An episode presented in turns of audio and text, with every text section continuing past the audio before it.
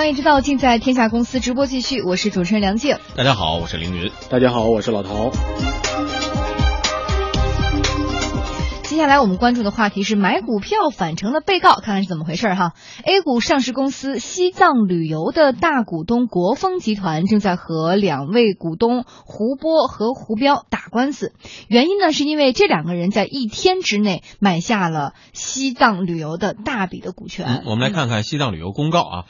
嗯，胡波及其一致行动人胡彪于二零一五年七月十五号通过上海证券交易所集中交易收购西藏旅游百分之六点四的股权，加上两人原来持有的股份，两人合计持股比例达到了百分之九点五九。那么，按照上市公司收购管理办法，这已经构成了举牌的条件。证券法规定，投资者持有一个上市公司已发行股份的百分之五十，应在事实发生之日起的三天内向国务院证券。券监督管理机构、证券交易所作出书面报告，通知该上市公司并予以公告，并且履行有关法律规定的义务啊，业内称之为举牌。嗯，然而呢，胡波、胡彪显然没有履行相关的义务。七月十七号，证监会西藏监管局认为胡波、胡彪的收购行为没有及时履行信息披露义务，对两人给予警告。八月三号，西藏旅游公告，控股股东国风集团已于二零一五年七月二十七号向拉萨。市中级人民法院提起股东代表诉讼，要求判定胡波、胡彪的收购属于无效民事行为。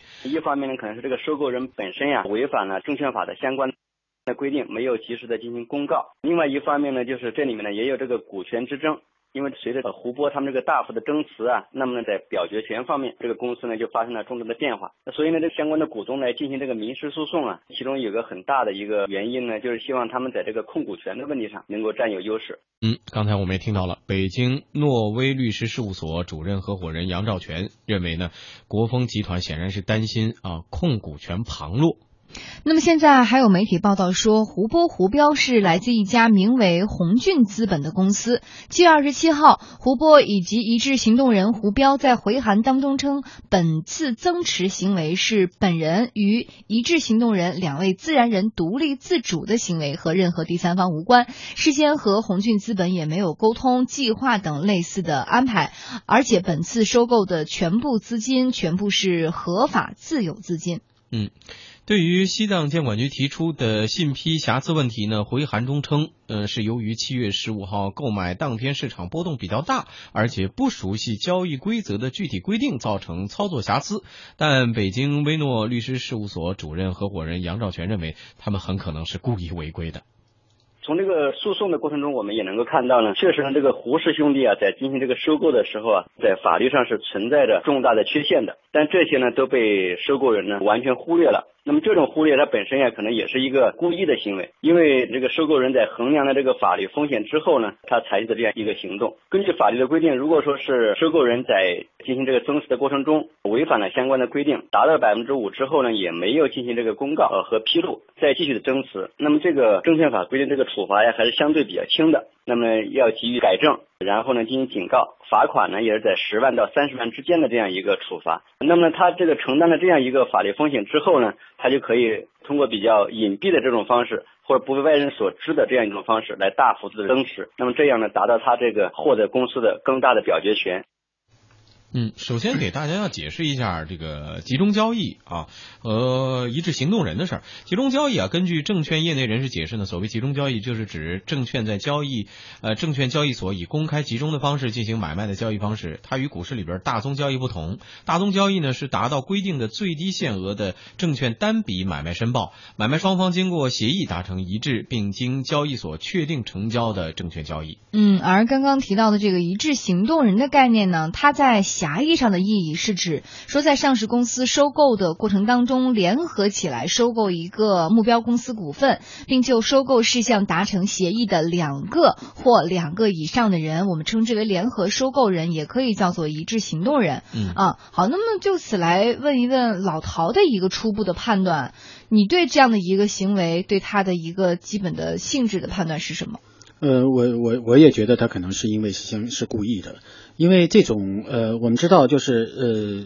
国呃证券公司是有证呃呃呃证券公司都有规定的，就你超过百分之五，你必须披露这个信息，就是我收购一个公司的股呃股票已经有了百分之五，那么接下来我可能是继续增持，还是说我继续呃只是到此为止，你就必须要有一个举牌的过程。那么如果这个举牌的过程嗯没有没有，那显然它是违规了。现在刚才这个律师也介绍了，这个违规可能处罚会比较比较轻，没有那么重啊，没有那么重。但是这里面有一个就是改正，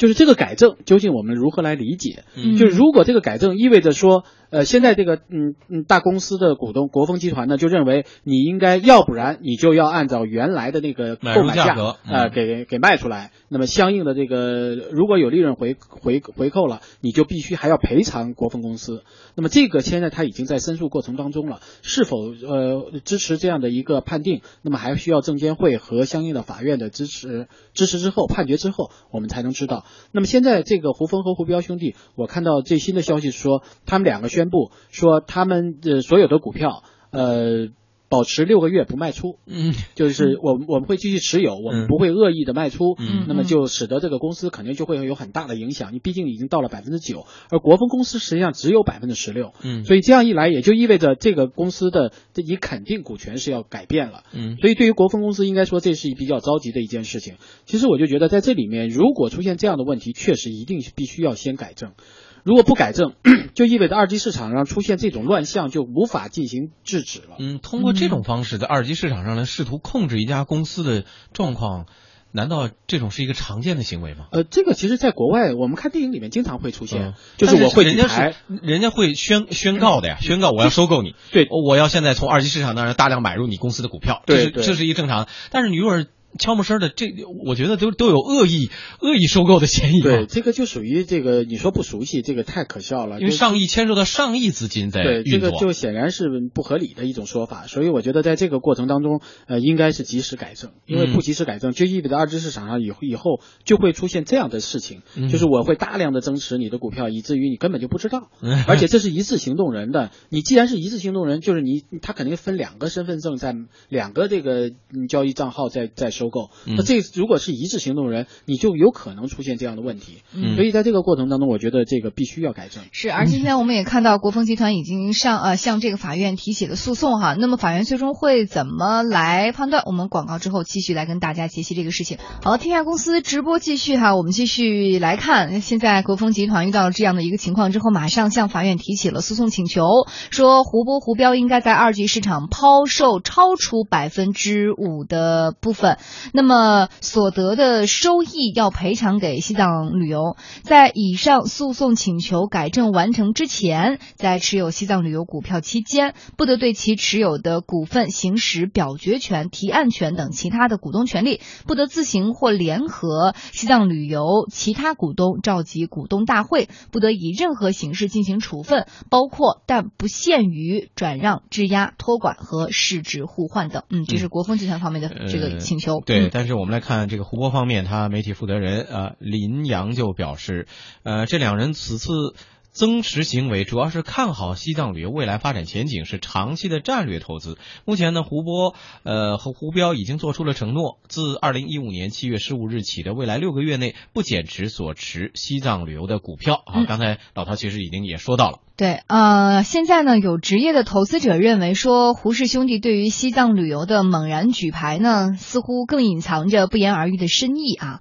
眼下大股东和举牌方的博弈拉开序幕，西藏旅游公司相关人员表示，他们还没有收到大股东和管理层方面的其他的进一步的通知。北京威诺律师事务所主任杨兆全律师表示说，这件事可能会影响到西藏旅游公司未来的发展。诉讼本身呀，虽然是两个股东之间的事情，但是呢，在大股东之间进行的这个诉讼呢，它确实能够影响公司的未来的发展，这个负面的作用还是呃非常的明显的。特别是长期的诉讼啊，很可能会影响公司的未来的发展的战略和方向。如果说有些诉讼呢长期的持续的话，那么对公司的业绩本身也会造成大幅度的影响。嗯，所以呢，我们现在呃没有办法判断最终法院如何来最终裁决哈。嗯，就说呃一方是原来的大股东，另外一方呢是现在的 现现在新进大暗中增持的大股东。嗯，这这其目的何在呢？说你要控制这一家公司，你不能通过一个正常的渠道到百分之五的时候举个牌，是吧？或者说是即使你说要